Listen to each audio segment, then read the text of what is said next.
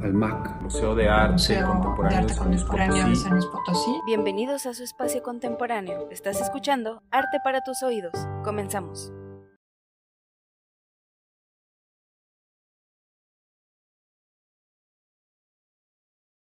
Pues muy buenos días amigos, muchas gracias por la invitación a Museo de Arte Contemporáneo para hablar una breve charla de esta travesía en el graffiti, que ya son 20 años, en lo cual he estado aferrándome a esto de la escena.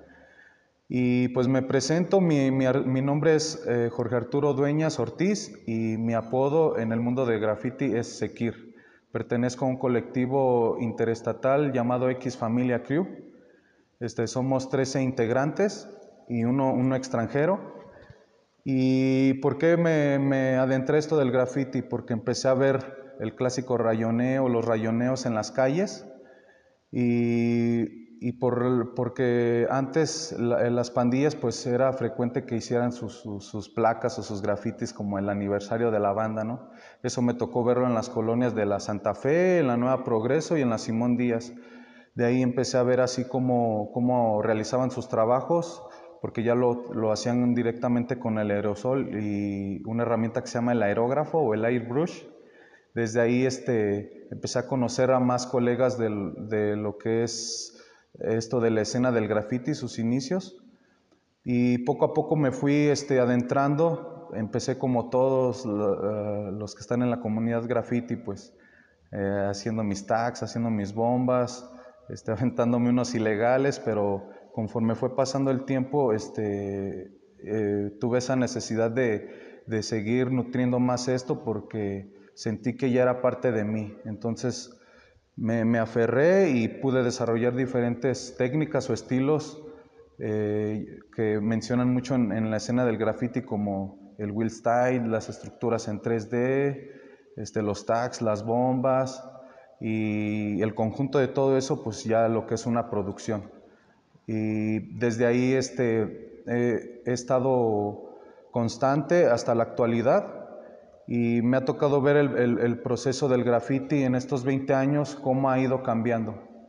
Y actualmente eh, eh, sigo desempeñándome en hacer murales a gran formato con, con mi colectivo Mi Crew X Familia en diferentes puntos del país y, y en el extranjero, como para em- asociaciones civiles o empresas privadas, porque pues también de alguna otra manera hay que susten- sustentar este, este movimiento porque es, es- es mi sustento y es a lo que me dedico, es mi día a día.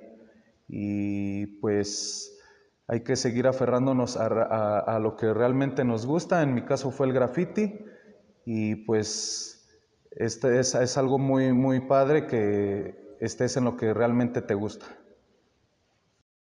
Y pues eh, mi intervención en lo que fue en esta exposición de street art en, en el Museo de Arte Contemporáneo, pues yo quise plasmar algo muy característico eh, mío, que son las estructuras en 3D, eh, y pues reflejar eh, esos 20 años, ese proceso de evolución en el graffiti que, que ha sido en, en estos años y todos esos movimientos, todos esos colores, todas esas, todas esas líneas, todos esos trazos, pues están reflejados en, en las estructuras que plasmé en el Museo de Arte Contemporáneo.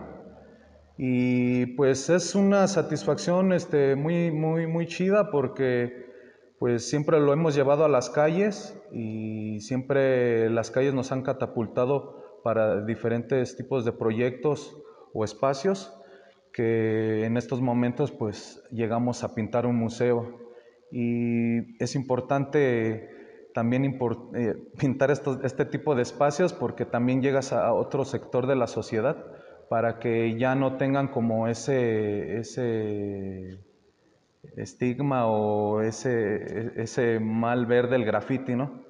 Eh, como ya les mencioné anteriormente, pues este es mi, es mi estilo de vida, es mi día a día y qué bonito pues plasmar algo que antes era tachado por pandillerismo, por eh, como un vago o alguien sin tiempo. Entonces, eh, es, es- esto que plasmé en el museo, pues es algo, es un reflejo de estos 20 años de la travesía en el graffiti y pues bien agradecido que pues abran estos espacios y que me hayan considerado para eh, para ser el, anfitrión perdón, de, la entrada principal o sala principal de este museo, Museo de Arte Contemporáneo.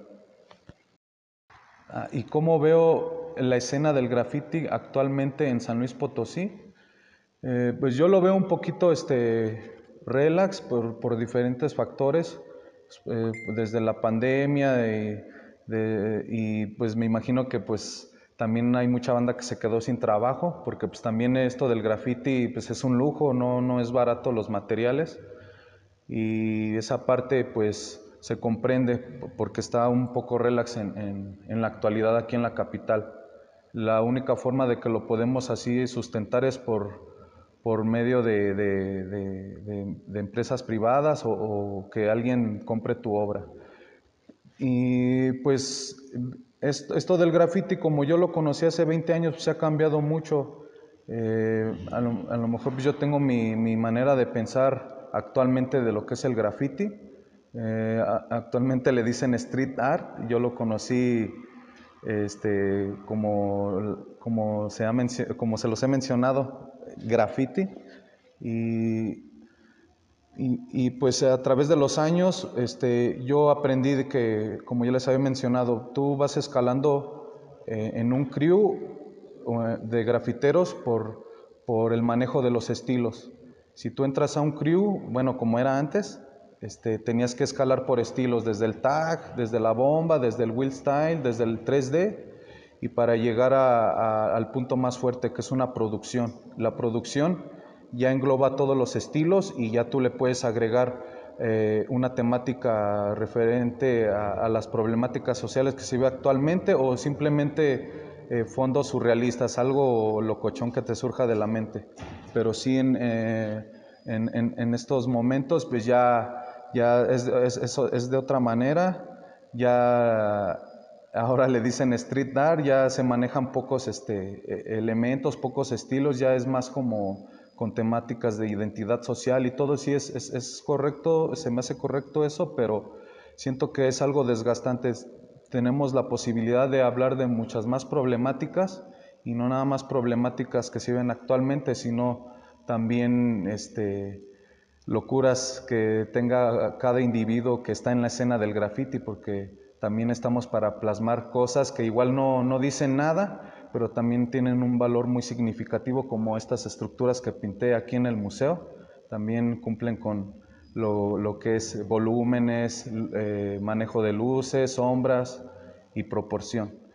Y, y pues es lo único que realmente a mí, bueno, es cada quien, a mí no me gusta como que esa palabra de street art en lo personal. Yo en esto del graffiti que crecí, pues yo lo sigo defendiendo este, desde su raíz, pues a lo mejor igual ah, ya no dañando a terceros, sino más bien buscando espacios donde pueda pintar mi bomba, mi tag, porque eso es algo característico de un grafitero.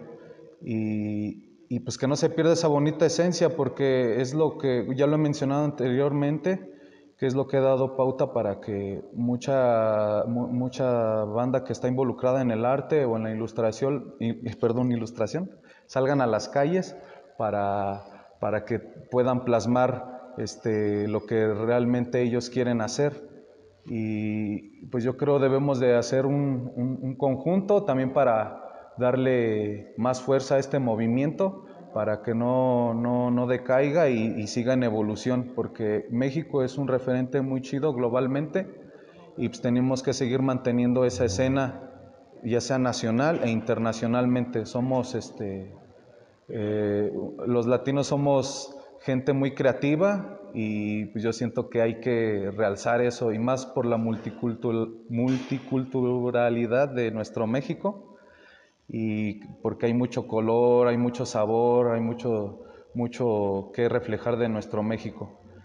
Pues muchas gracias por la invitación a, a esta breve charla aquí con mis compañeros del Museo de Arte Contemporáneo.